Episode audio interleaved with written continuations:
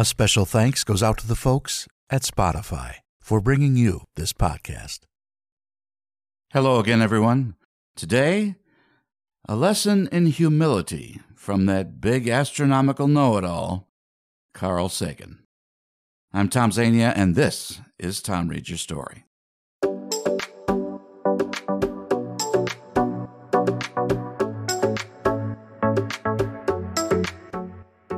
Coming to you almost live, it's time once again for Tom Reads Your Story, the number one spoken word podcast on the web for audiobooks, social media posts, current events, and just plain whatever. So let's start the show. For the next half hour, I'll be your host. I'm voice actor and podcaster, Tom Zania.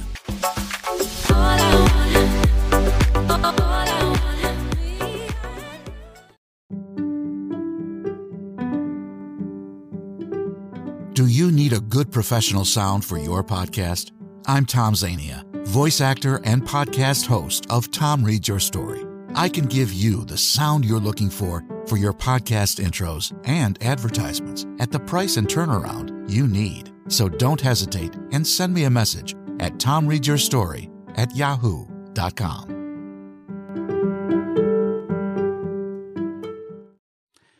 And we are back. Welcome back, ladies and gentlemen, to Tom Read Your Story. Thank you very much for checking out the number one spoken word podcast in the country. Why do I say it's number one? Because it's something to say. It's something that I can say, hey, here's my podcast, and guess what? It's the best one. Is it the best one? I have no idea. I, I'm saying it's the best because I want it to be the best. And I know that if you're a regular listener, you would want it to be the best too. Right? Of course, right. Anyway, so welcome back. I'm Tom Zania. I'm an actor, a podcaster, and uh, someone who likes doing this every week. It's something that I have to do. I'm moved, I'm compelled to do this. Okay? So this week, I want to talk a little bit about an astronomer that you probably have heard of.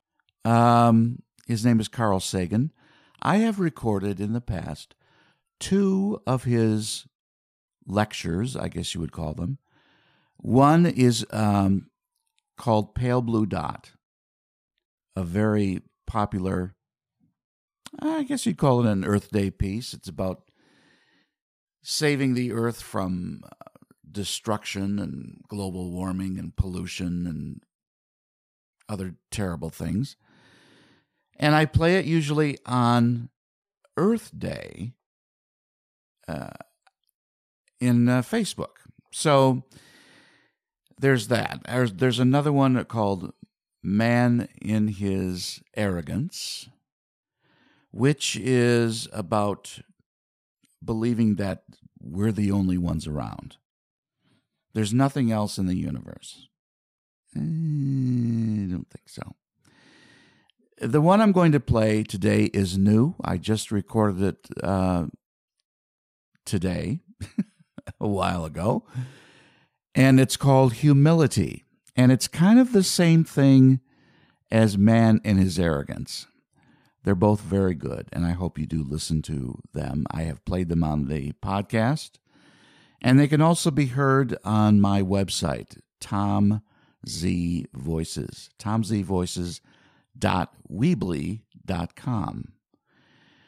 So here is from Carl Sagan a piece called Humility. Humility by Carl Sagan. One philosopher asserted that he knew the whole secret.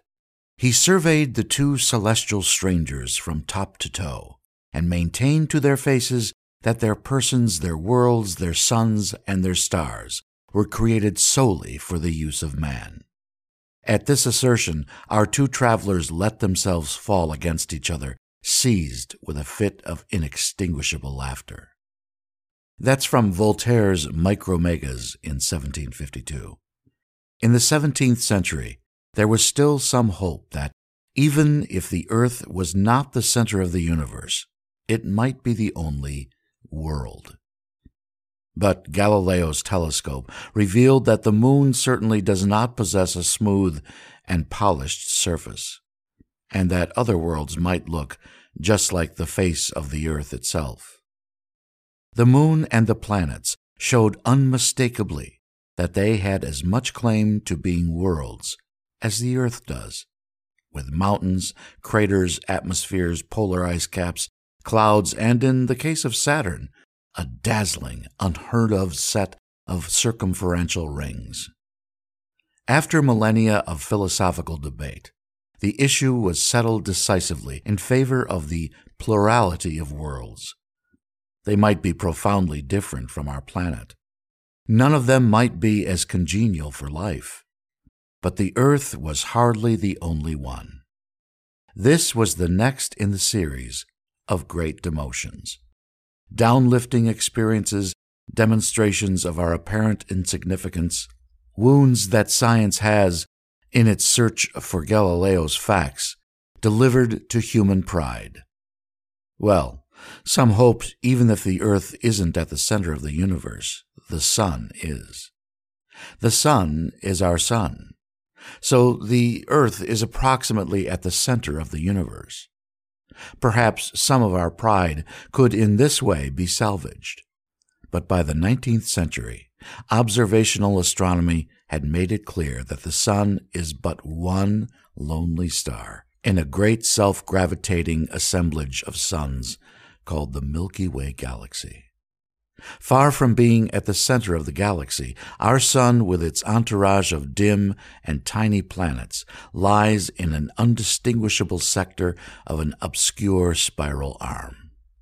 We are 30,000 light years from the center. Well, our Milky Way is the only galaxy.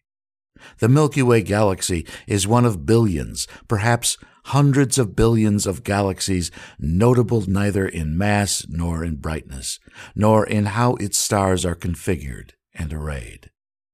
Some modern deep sky photographs show more galaxies beyond the Milky Way than stars within the Milky Way. Every one of them is an island universe containing perhaps a hundred billion suns. Such an image is a profound sermon on humility. The long standing view, as summarized by the philosopher Immanuel Kant, that without man the whole of creation would be a mere wilderness, a thing in vain and have no final end, is revealed to be self indulgent folly. A principle of mediocrity seems to apply to all our circumstances. We could not have known beforehand that the evidence would be so repeatedly and thoroughly incompatible with the proposition that human beings are at the center stage in the universe. But most of the debates have now been settled decisively in favor of a position that, however painful, can be encapsulated in a single sentence. We have not been given the lead in the cosmic drama. Perhaps someone else has. Perhaps no one else has. In either case, we have good reason for humility.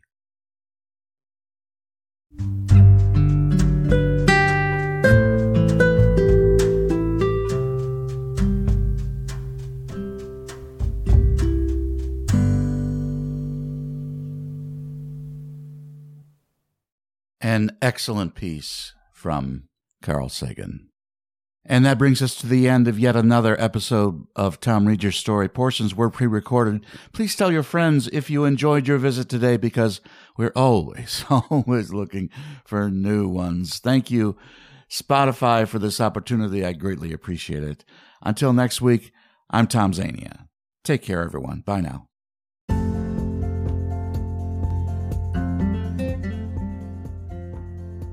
This is Tom Zania. For more information on my availability for your e learning, commercial, or audiobook project, visit my website at www.tomzvoices.weebly.com.